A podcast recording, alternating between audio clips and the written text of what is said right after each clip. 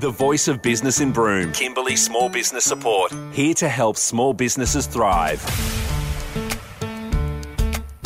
102.9 at Triple M. For the voice of business today, I've got uh, on the line from Sheffield Resources, uh, External Affairs, Kim Pervan. Good morning. Good morning, Tom. Kim, you're on in uh, Bruce McFadzean's stead this morning. Um, I was wondering, do you mind giving us a, a quick overview of the uh, Thunderbird project? A bit of an update? To remind your listeners, Thunderbird is a major mineral sands development about halfway between Derby and Broome, and from where zircon and ilmenite will be exported through their ports. Uh, the mine life's almost 40 years, and of course, it will provide local jobs and great economic stimulus for the Kimberley for decades. Yeah, good stuff. And uh, well, we understand that Sheffield has signed a transformational joint venture with Yansteel. What does that mean? Well, this is a very big step forward, Tom, by the signing of a non binding term sheet with Yansteel to form a joint venture to develop Thunderbird.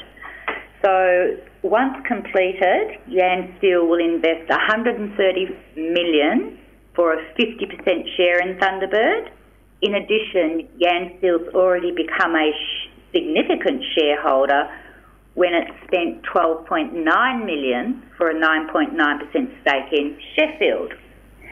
And the other thing is we've executed an agreement for Yansteel to buy 100% of the ilmenite from Thunderbird Stage 1. Kim, we understand that uh, Thunderbird is now fully funded. So, what are the steps from here? It'll take a little time. We must finalise and execute the formal joint venture agreement. And of course, Yansteel and therefore Sheffield, we are awaiting the outcome of the FIRB process. So that's the Foreign Investment Review Board that must approve the deal for it to proceed. Mm-hmm. Now, if we can complete these steps by the end of 2020, we should be in a position to start work on the ground, you know, after the wet in 2021. Yeah, right. So uh, that's when the construction of uh, Thunderbird will start? That's when it's targeted, all going well. The investor, Yansteel, who are they and uh, will, will they own the Thunderbird project? No, no. The project will be jointly owned by Sheffield and Yansteel, 50 50. Um, Sheffield's people will be seconded into the joint venture to operate the project, and Yansteel will provide some technical support. It's, Yansteel's a private company with steel operations in China, and they're based in Hong Kong.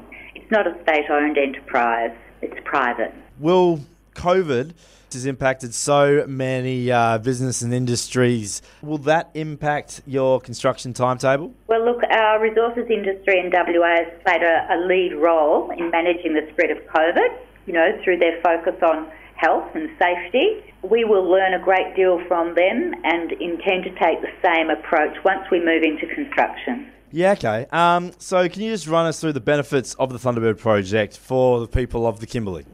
Sure, Tom. Around 400 construction jobs, but don't forget, many of those are FIFO.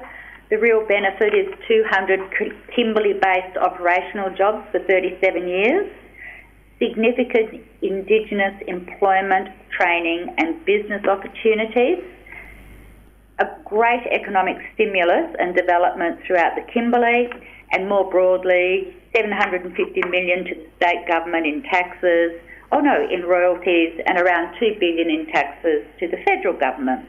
So, yeah, that will flow for 37 years. It's good news that the uh, Thunderbird project is now fully funded and those next steps can be taken. Uh, looking forward to the next update. Senior Advisor for External Affairs for Sheffield Resources, Kim Pervan, thank you very much for joining us this morning. Thank you very much, Tom.